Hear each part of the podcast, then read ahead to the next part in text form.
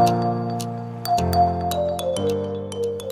Welcome back to the Big Boy Advice. Yes, uh, this is the Big Boy Advice, and talking about pain. You know, um, just because pain is still present doesn't mean that healing hasn't taken place. Healing is a process, and your wounds and your heart are safest in His hands. Trust in Him. And in this case, who are we talking about that you're supposed to be trusting in?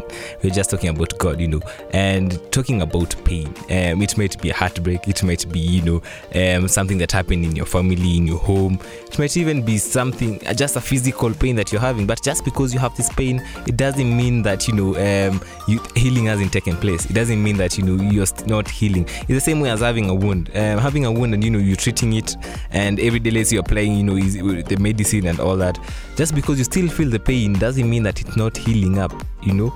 And it might be something so many so much painful you know and emotional pain um sometimes it's it's hard to deal with. It's hard really to deal with unless you let god in as and also as the big boy advice says today you know um you are safest you know your heart is safest in his hands. Trust in him. Unless you know you just trust in him and just put yourself all to him and that is the lord is when you know you start seeing the process of healing.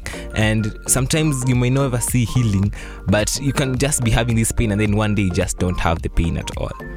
So it's a process. It's all about trusting in god you know and that's how trust works. You just you just let everything you know just let everything slide. Just let everything slide. That's the big boy advice